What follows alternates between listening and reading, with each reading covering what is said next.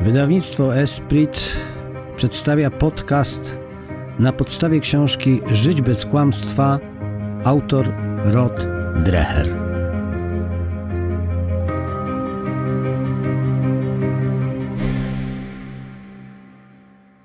Zawsze istnieje to złudne przekonanie, tutaj nie doszłoby do czegoś takiego, tutaj takie rzeczy są niemożliwe. Niestety każde zło XX wieku może się wydarzyć wszędzie na świecie. Aleksander Sołżenicyn w 1989 roku runął mur berliński, a wraz z nim sowiecki totalitaryzm. Przestało istnieć komunistyczne państwo policyjne zniewalające Rosję i pół Europy. Zimna wojna, która zdominowała drugą połowę XX wieku, dobiegła końca, a w niegdyś uciemiężonych krajach rozkwitła demokracja i kapitalizm. Epoka totalitaryzmu odeszła w zapomnienie, by nigdy już nie zagrozić ludzkości. Tak przynajmniej głosi legenda. Ja sam, podobnie jak większość Amerykanów, wierzyłem, że groźba totalitaryzmu na zawsze przeminęła. A potem wiosną 2015 roku odebrałem telefon od zaniepokojonego nieznajomego. Dzwoniący okazał się wybitnym amerykańskim lekarzem. Powiedział mi, że jego matka, imigrantka z Czechosłowacji, jako młoda osoba przez sześć lat była więźniem politycznym w swojej ojczyźnie. Należała do katolickiego podziemia antykomunistycznego. Mieszkająca z synem i jego rodziną ponad 90-letnia pani powiedziała synowi, że ostatnie wydarzenia w Stanach Zjednoczonych przypominają jej czasy, gdy do Czechosłowacji wkraczał komunizm. Co wywołało jej niepokój? Doniesienia o zbiorowej furii mediów społecznościowych skierowanej przeciwko małomiasteczkowej pizzerii w Indianie, której właściciele ewangelikalni chrześcijanie powiedzieli dziennikarzowi, że nie obsłużyliby wesela pary homoseksualistów. Spotkała ich za to tak przytłaczająca fala gruźb dotyczących ich życia i imienia. Jeden z użytkowników Twittera opublikował nawet wezwanie do spalenia pizzerii, że musieli tymczasowo zamknąć swój lokal. Tymczasem liberalne elity, zwłaszcza te obecne w mediach, zwykle tak wyczulone na przejawy zagrożenia dla życia i dobrobytu mniejszości ze strony wściekłego trumu, nie przejęły się wcale atakiem na pizzerię, który wpisał się w szerszy kontekst sporu dotyczącego konfliktu między prawami gejów i wolnością religijną. Mój urodzony w Stanach Zjednoczonych rozmówca powiedział, że jego rodzice imigranci przez całe życie ostrzegali go przed niebezpieczeństwami totalitaryzmu. Nie zwracał na to większej uwagi, w końcu mieszkał w Ameryce, kraju wolności i praw jednostki, ojczyźnie jednego narodu poddanego Bogu i rządom prawa.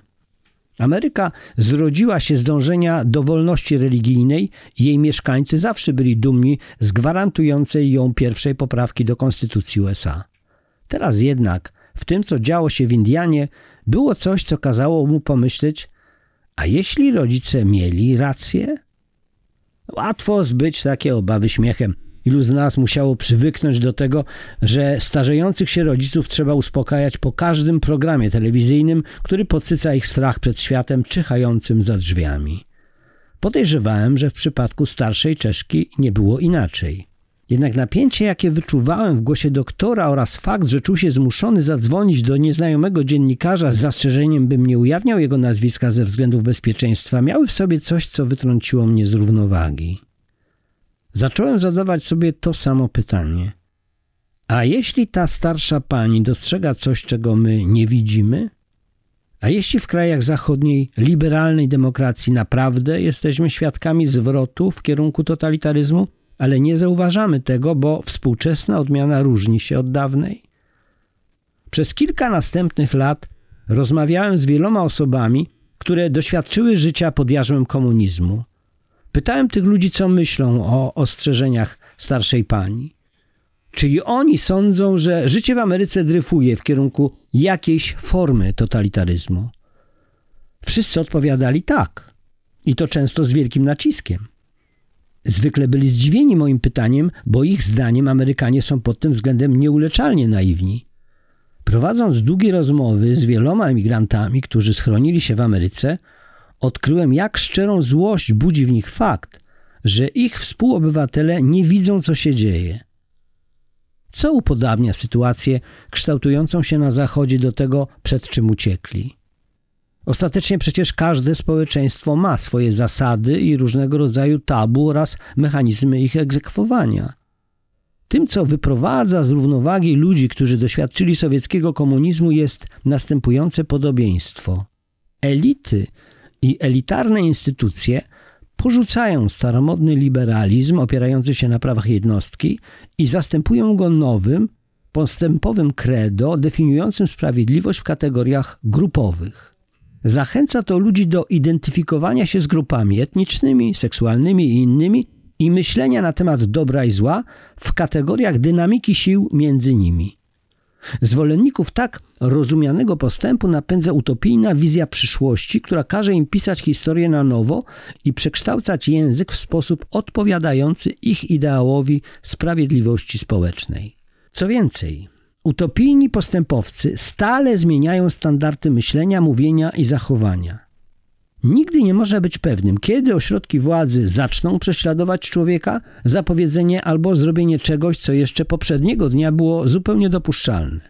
A konsekwencje przekroczenia nowych zakazów są bardzo dotkliwe, aż po utratę środków utrzymania i trwałe zniszczenie reputacji. W jednej chwili ktoś, kto wyrazi politycznie niepoprawną opinię albo w inny sposób sprowokuje postępowe motłoch piętnujący kozła ofiarnego w mediach tradycyjnych i społecznościowych, może zmienić się w pariasa. Posługując się hasłami różnorodności, włączania i równości oraz innymi terminami z żargonu równouprawnienia, lewica tworzy potężne mechanizmy kontrolowania myśli i dyskursu publicznego, a także marginalizuje inaczej myślących jako uosobienie zła. Amerykanom, którzy nigdy nie mieli do czynienia z tego rodzaju ideologicznym otumanieniem, bardzo trudno zrozumieć, co się dzieje. Oczywiście nasza sytuacja, jakakolwiek by była, z pewnością nie jest wierną kopią życia w krajach bloku sowieckiego, ze służbą bezpieczeństwa, obozami pracy, ścisłą cenzurą i materialnym ubóstwem. I w tym właśnie problem, ostrzegają emigranci. Fakt, że życie na Zachodzie w porównaniu z warunkami bloku sowieckiego jest wciąż tak swobodne i dostatnie, czyni Amerykanów ślepymi na niebezpieczeństwo zagrażające ich wolności. Problem polega również na tym, że ci, którzy po cichu odbierają nam wolność, głośno mówią o przywracaniu wolności ofiarom prześladowań. Urodziłem się i wychowałem w Związku Sowieckim i szczerze mówiąc, poraża mnie to, jak niektóre z obecnych zmian przypominają sposób działania sowieckiej propagandy, mówi pewien profesor mieszkający na środkowym zachodzie USA. Inny profesor, tym razem imigrant z Czechosłowacji, przedstawia rzecz równie szczerze. Mówi, że zaczął zauważać zmianę mniej więcej 10 lat temu. Przyjaciele wyrażający konserwatywne poglądy zniżali głos i oglądali się za siebie, kiedy on przedstawiał swoje konserwatywne przekonania normalnym tonem. Amerykanie zaczynali się niepokoić i rozglądać, żeby się upewnić, że nikt nie słyszy. Wychowałem się w takiej atmosferze, mówi profesor, ale tu podobno nie miało się dziać nic takiego. Co się zatem dzieje? Społeczeństwo opanowuje stopniowo postępowa i głęboko antychrześcijańska wojowniczość, której papież Benedykt XVI nadał miano powszechnej dyktatury pozornie humanistycznych ideologii, spychającej inaczej myślących na margines społeczeństwa. Papież określił ją jako przejaw duchowej siły antychrysta. Siła ta przybiera materialną formę w rządach i prywatnych instytucjach, w korporacjach, na uczelniach i w mediach, a także w zmieniających się praktykach amerykańskiego życia. Jej pozycję wzmacnia technologia otwierająca bezprecedensowe możliwości inwigilacji prywatnego życia. Właściwie nie ma miejsca, gdzie można by się przed nią schronić. Dawny, twardy totalitaryzm głosił wizję świata zakładającą konieczność wyrugowania chrześcijaństwa. Nowy, miękki totalitaryzm ma te same dążenia, a my nie jesteśmy przygotowani na jego podstępne metody ataku. Wiemy, że bojowy ateistyczny komunizm widział w religii swego śmiertelnego wroga. Sowieci i ich europejscy sojusznicy mordowali duchowieństwo i niezliczonych wierzących księży, osób zakonnych i świeckich wtrącali do więzień i zamykali w obozach pracy, gdzie wielu z nich cierpiało katusze. A dziś zachodni świat stał się postchrześcijański. Znaczny odsetek urodzonych po 1980 roku odrzuca wszelką religię. Zatem nie tylko są oni gotowi sprzeciwiać się chrześcijanom stojącym w obronie swoich zasad, zwłaszcza w obronie tradycyjnej rodziny męskich i żeńskich ról społecznych oraz świętości życia, ale także zupełnie nie rozumieją, dlaczego mieliby tolerować odmienne oparte na wierze poglądy. Jeśli nie uporządkujemy swojego życia duchowego, nie możemy mieć nadziei, że uda się nam odeprzeć nadchodzący atak miękkiego totalitaryzmu. Takie jest przesłanie Aleksandra Sołżenicyna, wielkiego antykomunistycznego dysydenta, laureata Nagrody Nobla i wyznawcy prawosławia. Uważał on, że istota kryzysu, który umożliwił nadejście komunizmu i podtrzymywał jego istnienie, była nie polityczna, tylko duchowa. Gdy publikacja archipelagu Gułak odsłaniającego całą zgniliznę sowieckiego totalitaryzmu uczyniła Sołżenicyna bohaterem na skalę światową, moskiewskie władze ostatecznie wypędziły go na zachód. Tuż przed przymusowym wygnaniem Sołżenicyn napisał ostatnie przesłanie do Rosjan. Esej Żyć bez kłamstwa. Sprzeciwiał się w nim twierdzeniu, jakoby system totalitarny był tak potężny, że zwykli ludzie nie zdołają go zmienić. To nieprawda, pisał. Fundamentem totalitaryzmu jest ideologia składająca się z kłamstw. Istnienie systemu zależy od strachu ludzi przed ich kwestionowaniem. Dlatego nawoływał: Droga nasza niczym świadomie nie podtrzymywać kłamstwa. Człowiek może nie mieć siły, by publicznie stanąć i wypowiedzieć to, w co wierzy, ale może przynajmniej odmówić przytakiwania temu, w co nie wierzy. Może nie uda się nam obalić totalitaryzmu, pisał Sołżenicyn, ale możemy znaleźć w sobie i w swojej wspólnocie sposób na życie z godnością, jaką daje prawda. Jeśli musimy żyć pod władzą dyktatury kłamstwa, odpowiedź każdego z nas musi brzmieć: niech włada nie przeze mnie. Nie każdy antykomunistyczny opozycjonista był chrześcijaninem i nie każdy chrześcijanin żyjący w totalitarnym reżimie komunistycznym działał w opozycji.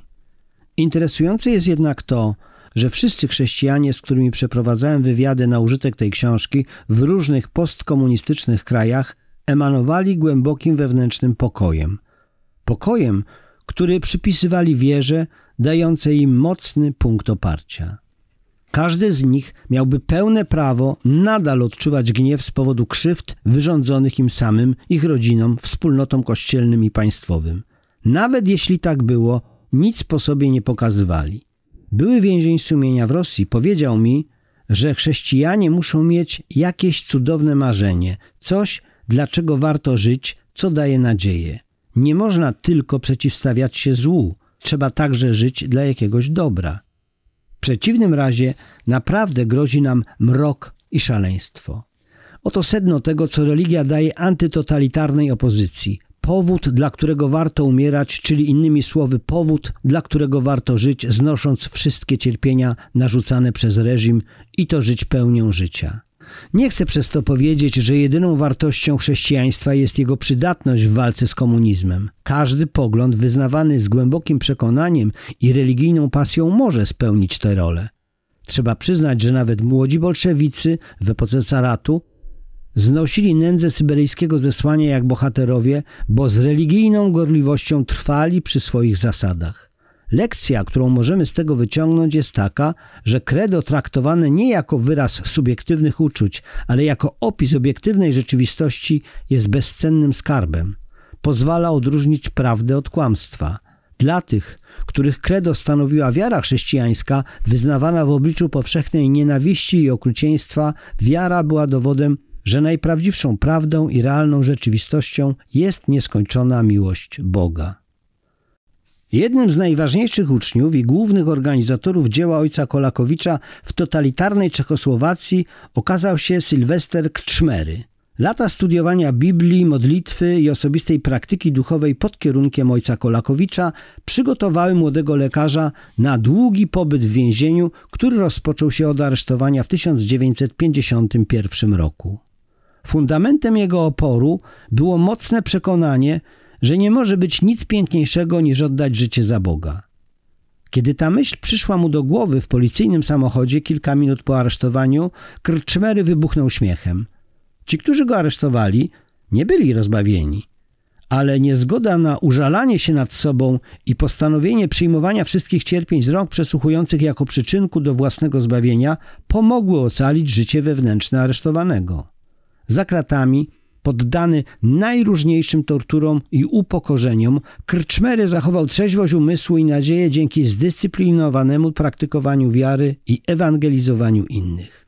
W swoich wspomnieniach zatytułowanych To nas zachraniło, to nas ocaliło, Krczmery napisał, że po wielu przesłuchaniach, torturach i biciu zdawał sobie sprawę, że zdoła przetrwać tę udrękę, jedynie opierając się całkowicie na wierze, a nie na rozumie. Krótko mówiąc, nauczyłem się czasami nie myśleć logicznie, zamykać oczy jak Piotr i rzucać się w morze. To znaczy w pewien rodzaj fizycznej niepewności i duchowej otchłani, poza którą tylko wiara widziała ramiona Boga. To, co ziemskie doświadczenie uważało za pewność, często zawodziło. To, co ziemska logika uważała za chimerę, miało pewne fundamenty. Im mocniej opierałem się na wierze, tym większą zyskiwałem pewność. Jego osobisty plan dnia przewidywał uczenie się na pamięć fragmentów Nowego Testamentu, przeszmuglowanego do aresztu przez nowego więźnia. Także te urywki, których nauczył się jeszcze przed aresztowaniem, okazały się potężną pomocą za kratami. Opatrznościowy pomysł uczenia się na pamięć tekstów Nowego Testamentu okazał się doskonałym przygotowaniem na czasy kryzysu i więzienia. W najpiękniejszych i najważniejszych tekstach, jakie ludzkość otrzymała od Boga, kryje się najcenniejszy skarb, którego ani mól, ani rdza nie niszczą, a złodzieje nie kradną. Doktor Krczmery przekonał się, że zapamiętywanie słów Pisma Świętego daje mocny fundament w więziennym życiu. W miarę jak życie duchowe się pogłębia, sprawy stają się jaśniejsze, a gdy wnika się w istoty życia Bożego, zaczynają się upraszczać. Czasami wystarczy jedno słowo Boże, jedno zdanie pisma, aby człowieka przepełniło jakieś szczególne dotknięcie, uczucie, światło, jakieś znaczenie, które uderza i przenika całe wnętrze na wiele tygodni, a nawet miesięcy. Krczmery układał plan dni i tygodni tak, by modlić się tekstami katolickiej mszy świętej, a czasem prawosławnej boskiej liturgii. Wstawiał się za konkretnymi osobami i grupami ludzi, także za swoimi prześladowcami. Był to sposób na uporządkowanie przytłaczającego ogromu czasu, zwłaszcza w izolatce. On sam i jego współwięźniowie nieraz dziwili się, że łatwiej było znieść przesłuchania i bicie niż niekończące się oczekiwanie. Jego plan przewidywał także czas na głęboką, wytężoną medytację nad własnym życiem i popełnionymi grzechami, odprawianą w duchu pokuty. W pewnej chwili zaczął się zastanawiać, czy trzymając się tych całodziennych ćwiczeń duchowych, nie traci czasu i nie zwiększa jedynie emocjonalnego i psychicznego obciążenia. Spróbowałem przeżyć kilka dni bez żadnego planu, ale nie zdało to egzaminu, wspominał. Kiedy myślałem sobie, że będę wegetował cały dzień i tylko wypoczywał, Właśnie wtedy miałem najwięcej kryzysów. Razem z innymi więźniami Krczmer śpiewał pieśni i odmawiał litanie, przedstawiając Bogu ich i swoje codzienne prośby, na przykład o ducha pokory i gotowość znoszenia wszystkiego ze względu na Chrystusa. To poczucie braterstwa stanowiło nieodłączny element duchowego oporu chrześcijan. Ojciec Kolakowicz nauczył swoją rodzinę szukania porozumienia ponad granicami kościołów i tworzenia bratnich więzi z innymi chrześcijanami. Więzienie i tortury zmieniały te teorie w namacalną rzeczywistość. Jak pisał Krczmery, w więzieniu nikt nie troszczył się o różnice wyznaniowe. To samo doświadczenie znajdujemy w świadectwie luterańskiego pastora Richarda Wurmbrandta i innych byłych więźniów reżimów komunistycznych. Nie był to fałszywy ekumenizm głoszący, że wszystkie religie są w zasadzie tym samym. Było to raczej wspólne przekonanie, że w obliczu prześladowań przyjęcie solidarności wstrząśniętych jest niezbędne dla duchowego przetrwania. Sylwester Krzmery wyszedł z więzienia w 1964 roku.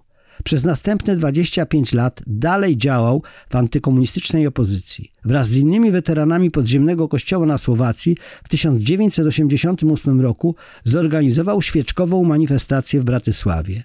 Był to pierwszy masowy protest w Czechosłowacji od blisko dwóch dziesięcioleci i katalizator aksamitnej rewolucji 1989 roku, która przywróciła wolność i demokrację w tym kraju. Patrick Parkinson jest ewangelikalnym chrześcijaninem i dziekanem jednej z najważniejszych uczelni prawniczych w Australii.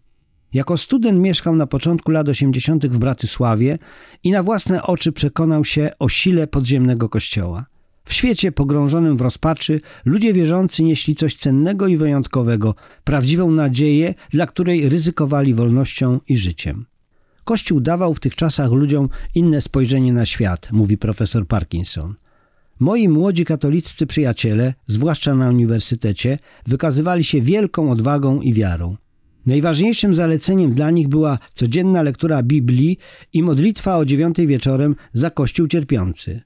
Ryzykowali wiele, spotykając się w małych kręgach na modlitwie i studiowaniu Pisma Świętego i musieli stosować daleko posunięte środki ostrożności, ale Bóg chronił ich w cudowny sposób. Niemal 40 lat później Parkinson wspomina tych młodych słowackich chrześcijan, szukając nadziei dla naszych mrocznych, trudnych czasów. Kiedy tam byłem, ludzie mieli wielki głód Boga, który przypisywałem w dużej mierze olbrzymiemu rozczarowaniu komunizmem, stwierdza. Zanim my rozczarujemy się materializmem, mogą minąć jeszcze ze dwa pokolenia. Kiedy to jednak nastąpi, światłem przewodnim dla zagubionych i miotanych przez burzę będą chrześcijanie ukazujący słowem i czynem, że istnieje inna droga niż hedonistyczny materializm. Zmarły w 2004 roku ojciec Dmitrij Dudko był prawosławnym księdzem, który w imię Ewangelii przeciwstawiał się władzom sowieckim z zadziwiającą odwagą. Na początku lat 70. był on jednym z najbardziej znanych chrześcijańskich dysydentów ZSRS. Zanim przyjął święcenia, spędził 8 lat w Gułagu za napisanie wiersza krytykującego Stalina. Wydał go kleryk z tego samego seminarium. Ostatecznie został księdzem, ale znajdował się pod ścisłą obserwacją KGB. Zasmucony duchowym spustoszeniem i wynikającym z niego szalejącym w związku z sowieckim alkoholizmem, ojciec Dmitrij ewangelizował coraz śmielej. W swojej moskiewskiej parafii zaczął głosić odważne kazania pokazujące zastosowanie nauczania chrześcijańskiego w prawdziwych okolicznościach życia. W mieście rozeszła się wieść, że jest taki ksiądz, który nie boi się mówić o prawdziwych cierpieniach ludzi. Na kazaniach zaczęły się gromadzić tłumy. Kiedy cerkiew będąca pod kontrolą KGB zakazała ojcu Dmitrijowi wykorzystywać homilię do podburzania ludzi, wygłaszał swoje nauki dalej we własnym domu.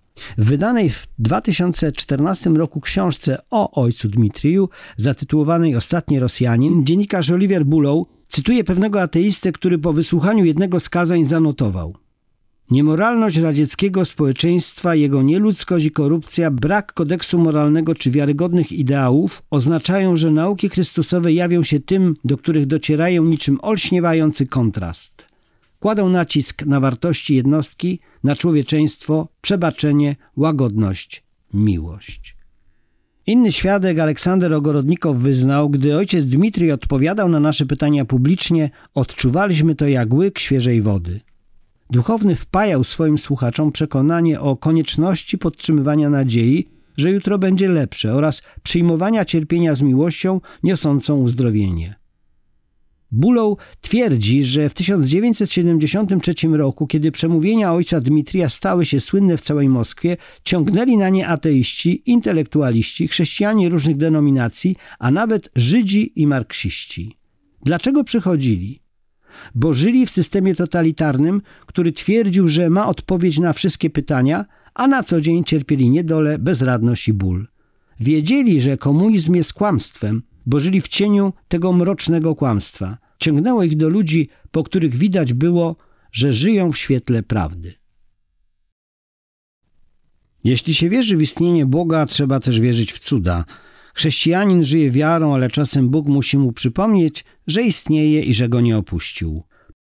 Popijając herbatę w hotelowym lobby w Moskwie, Aleksander Ogorodnikow opowiada o zupełnie niewiarygodnym zdarzeniu, którego był świadkiem po przekroczeniu progu komunistycznego więzienia. Był to dla niego znak, że Bóg umieścił go w tej otchłani ludzkiej nędzy w jakimś wyższym celu. Kiedy wpuścili mnie do celi pełnej więźniów, powiedziałem im pokój z wami, wspomina Ogorodnikow. Jeden z nich zapytał, czy jestem chrześcijaninem. Powiedziałem, że tak. Kazał mi to udowodnić. Inny powiedział, Jesteśmy śmieciem tego świata. Nie mamy nawet papierosów. Jeśli Twój Bóg da nam papierosy, wszyscy w Niego uwierzymy. Ogorodnikow powiedział swoim współwięźniom, że ciało jest świątynią Ducha Świętego i że palenie bezcześci tę świątynię. Ale mówił dalej, Bóg kocha was tak bardzo, że na znak swojego miłosierdzia dałby wam nawet papierosy. Powiedział, żeby teraz wszyscy wstali i wspólnie się o to pomodlili. Więźniowie gruchnęli śmiechem, ale wstali posłusznie, a on poprowadził modlitwę. Cela była zatłoczona, ale zrobiło się zupełnie cicho, wspomina. Modliliśmy się przez 15 minut, a potem powiedziałem im, że modlitwa skończona i mogą usiąść. W tej samej chwili strażnik otworzył drzwi i wrzucił do celi garść papierosów. Naprawdę tak było? pytam zaskoczony. Naprawdę, potwierdza Ogorodnikow. To było niewiarygodne. Otrzymałem znak, o który się modliłem. Więźniowie krzyczeli: Bóg istnieje, on istnieje! I wtedy zrozumiałem, że Bóg przemówił także do mnie. Mówił mi, że tutaj w więzieniu ma dla mnie do spełnienia jakąś misję. W ten sposób Aleksander Ogorodnikow rozpoczął życie ukryte za murami sowieckiego systemu penitencjarnego.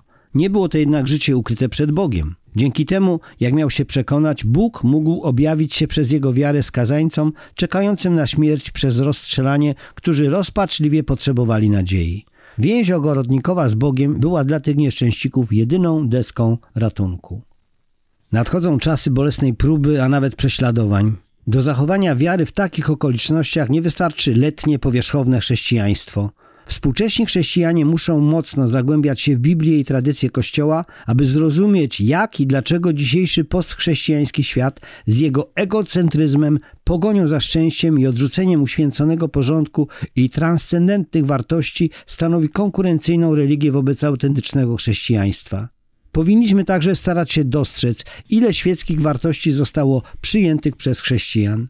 Następnie musimy ocenić, w jaki sposób zwyczaje tego świata i jego wymagania kłócą się z wymaganiami, jakie Chrystus stawiał swoim uczniom. Czy jesteśmy tylko Jego wielbicielami, czy naśladowcami?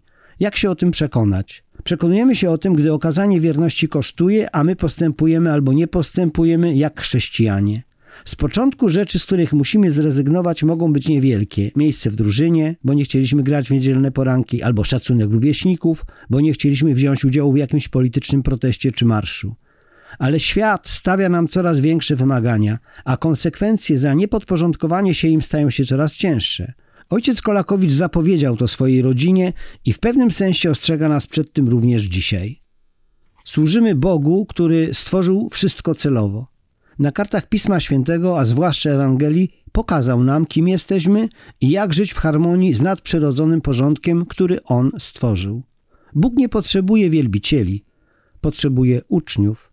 W Jezusie Chrystusie, drugiej osobie Trójcy Świętej, Bóg cierpiał z ludzkością, aby ją odkupić. To On wzywa nas do udziału w swojej męce dla dobra nas samych i całego świata. Nie obiecuje nam nic oprócz krzyża. Nie obiecuje szczęścia, ale radość płynącą z błogosławieństwa. Nie obiecuje dóbr materialnych, ale bogactwa Ducha Świętego. Nie obiecuje wolności seksualnej rozumianej jako erotyczna beztroska, ale wolność seksualną w ramach pełnego miłości i poświęcenia wzajemnego zobowiązania. Nie obiecuje władzy, ale miłość, nie autonomię, ale posłuszeństwo. Oto bezkompromisowa, konkurencyjna religia, której postchrześcijański świat nie będzie długo tolerował. Jeśli nie będziesz trwał przy swojej wierze twardo jak kamień, świat cię pokona. Lecz jeśli potrafisz wytrwać, to właśnie o ten kamień rozbije się świat. A kiedy więcej kamieni złączy się razem, utworzą mur solidarności bardzo trudny do pokonania przez wroga. Jadę tramwajem ze znajomą Węgierką po trzydziestce. Mamy przeprowadzić wywiad ze starszą panią, która przecierpiała prawdziwe prześladowania w czasach komunizmu. Tramwaj turkocze po ulicach Budapesztu, a moja znajoma opowiada o tym, jak trudno jej szczerze rozmawiać z rówieśniczkami o problemach, z jakimi boryka się jako żona i matka małych dzieci. Są to całkiem zwyczajne problemy młodej kobiety, która uczy się być żoną i matką, ale w jej pokoleniu przeważa przekonanie, że trudności życiowe należy odrzucać, bo zakłócają dobre samopoczucie. Między nią a mężem zdarzają się kłótnie? Powinna go zostawić. Dzieci ją denerwują, a niech je pośle do żłobka. Moją znajomą martwi, że dla jej przyjaciółek cierpienie nie stanowi normalnej części życia, także tego udanego, bo to ono uczy nas cierpliwości, wyrozumiałości i czułości względem innych. Nie oczekuje od nich rad, jak ma uciec od swoich problemów, tylko pomocy w ich przeżywaniu. Mówi mojej znajomej, że taki sam spór prowadził Dzikus z zarządcą świata Mustafą Mondem pod koniec powieści Huxleya Nowy Wspaniały Świat. Dzikus jest wyrzutkiem w świecie, w którym uważa się cierpienie, a nawet zwykły smutek za rzecz nie do zniesienia. Dzikus walczy zatem o swoje prawo do bycia nieszczęśliwym. Tak samo jak ty, mówię młodej mamie. Wysiadamy z tramwaju i idziemy na umówione spotkanie, rozmawiając o ironii społecznego zwrotu, jaki dokonał się w postkomunistycznych Węgrzech. Kobieta, z którą mam się spotkać, jak wszyscy chrześcijanie, z którymi do tej pory rozmawiałem, potraktowała cierpienie zgotowane jej przez reżim komunistyczny jako okazję, by pogłębić swoją miłość do Boga i prześladowanych współwyznawców. Teraz wolne i stosunkowo zamożne dzieci ostatniego pokolenia epoki komunizmu padły ofiarą bardziej wyrafinowanej tyranii, przekonania, że wszystkie przeciwności są jakąś formą uciemiężenia. Dla pokolenia węgierskich milenialsów niewolą jest poczucie nieszczęścia, a wolność oznacza zrzucenie ciężaru niechcianych zobowiązań. Chociaż te dekadenckie postawy mogą zaskakiwać w kraju, który dopiero co wyszedł z komunizmu, nie są one wcale wyłączną domeną młodych Węgrów. Sondaż przeprowadzony w 2019 roku przez NBC News i Wall Street Journal wykazał, że zdecydowana mniejszość obywateli dorosłych w USA uważa religię, patriotyzm i posiadanie dzieci za ważną część życia, podczas gdy niemal 4 na 5 respondentów za klucz do udanego życia uznaje samo spełnienie. Także badający to pokolenie socjolog religii Christian Smith przekonał się, że większość młodych Amerykanów postrzega społeczeństwo jedynie jako zbiór autonomicznych jednostek w pogoni za urokami życia. Oto ludzie, którzy powitaliby bez sprzeciwu różowe państwo policyjne. Oto pokolenie, które zgodziłoby się na miękki totalitaryzm. Należą do niego także młodzi, którzy chodzą do kościoła, ale nie są zdolni do stawiania oporu, bo nauczono ich, że udane życie to życie wolne od cierpień. Jeśli w ogóle przekazywano im wiarę, było to chrześcijaństwo bez łez. Chociaż jak już mówiliśmy, totalitaryzm, z którym mamy dziś do czynienia, przypomina raczej świat Huxleya niż Orwella, z obu książek można wyciągnąć naukę dotyczącą prawdy i cierpienia. Tę samą lekcję przekazują nam ci, którzy ocaleli spod jarzma komunizmu. Musimy sobie wziąć te nauki do serca. W niedalekiej przyszłości chrześcijanie w Ameryce staną wobec konieczności znoszenia za wiarę cierpień, jakich większość z nich nigdy nie zaznała. Oczywisty wyjątek stanowią wierzący Afroamerykanie. Poza tym, powtarzania tego faktu nigdy za wiele, kiedyś społeczeństwa poddawały się totalitaryzmowi ze strachu przed bólem. Natomiast nowy totalitaryzm zawojuje świat przede wszystkim wykorzystując ludzkie umiłowanie przyjemności i obawę przed dyskomfortem. Oczywiście społecznego czy zawodowego wykluczenia nie sposób porównywać z obozami pracy albo kulą w tył głowy, które stanowiły aż nazbyt realne zagrożenie dla przeciwników komunizmu. Ale należy także pamiętać, że jeśli dziś nie okażemy się wierni w stosunkowo niewielkich próbach, nie możemy się po sobie spodziewać gotowości do znoszenia poważniejszego ucisku w przyszłości. Jeśli nie jest się gotowym cierpieć, a nawet umrzeć dla Chrystusa, to wszystko to tylko hipokryzja, szukanie własnej wygody, mówi pastor Juri Sipko. Kiedy spotykam braci w wierze, zwłaszcza młodych, mówię im: Wymieńcie trzy wartości, za które jesteście gotowi umrzeć jako chrześcijanie. Wtedy wychodzi na jaw podział między tymi, którzy podchodzą do wiary na poważnie i całą resztą. Rozmyślając o komunistycznej przeszłości, o chrześcijanach wysyłanych do obozów pracy, z których mieli nigdy nie wrócić, o tych, z których wszyscy się wyśmiewali, których wyrzucano z pracy i którym czasem nawet odbierano dzieci z powodu wyznawanej wiary, Sipko zgaduje, co dawało im siłę wytrwania. Tym, co świadczyło o prawdziwości ich niewidzialnego Boga, była zdolność znoszenia wszystkich cierpień dla Chrystusa. Trzeba świadczyć o nim i uwielbiać go tak, żeby ludzie dostrzegali kłamstwo tego świata, mówi stary pastor. To trudne, ale właśnie to objawia, że człowiek jest obrazem Boga. Maria Komaroni uczy na katolickiej uczelni w Budapeszcie. W czasach reżimu komunistycznego ona i jej nieżyjący mąż Janosz byli religijnymi dysydentami i musieli wiele znieść, żeby zachować wiarę.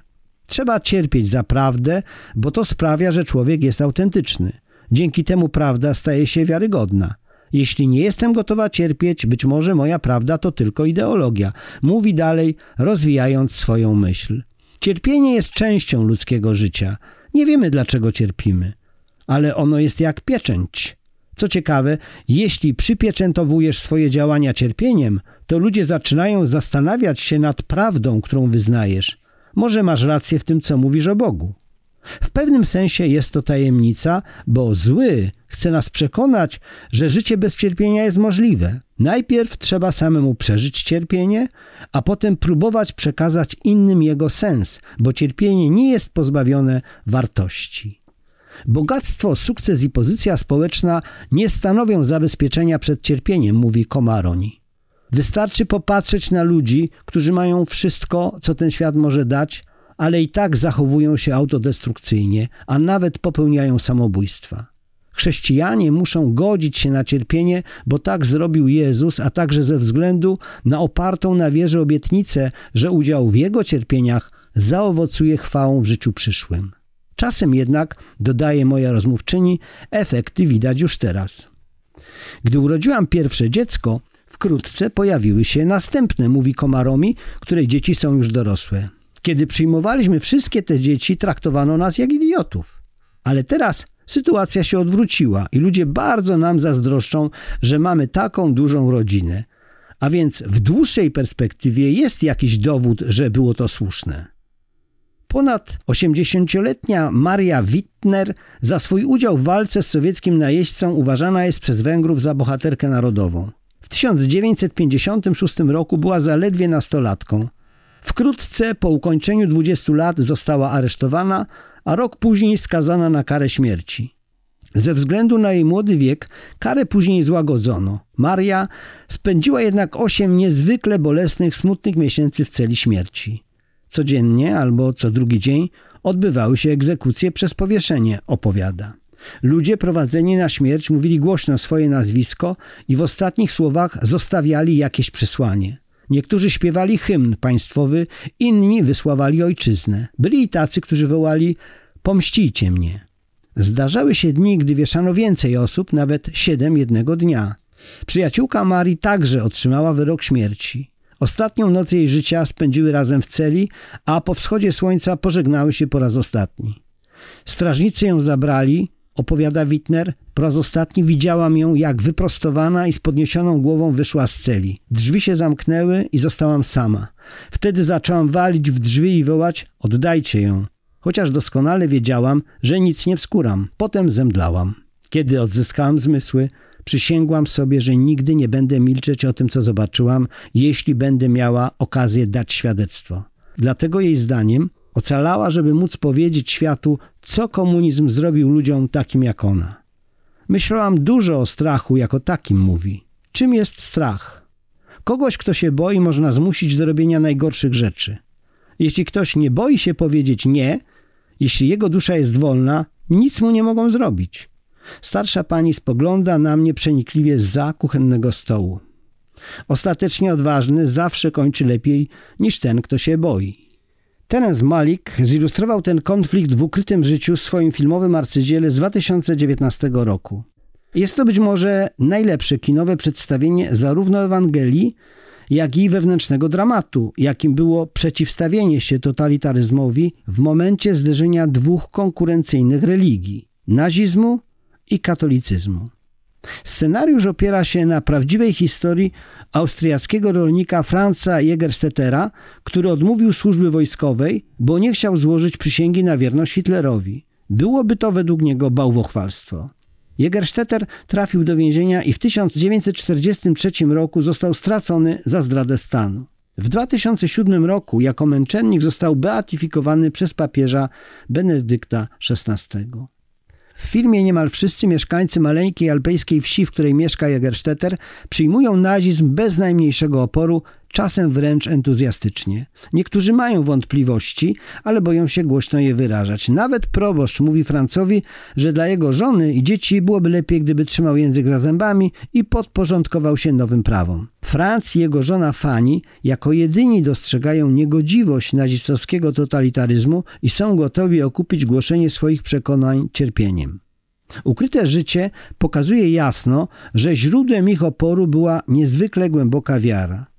A przecież wszyscy mieszkańcy wioski podporządkowujący się nazistom także byli katolikami. Dlaczego tylko Jägerstetterowie, a nie ich sąsiedzi potrafili widzieć, oceniać i działać w ten sposób?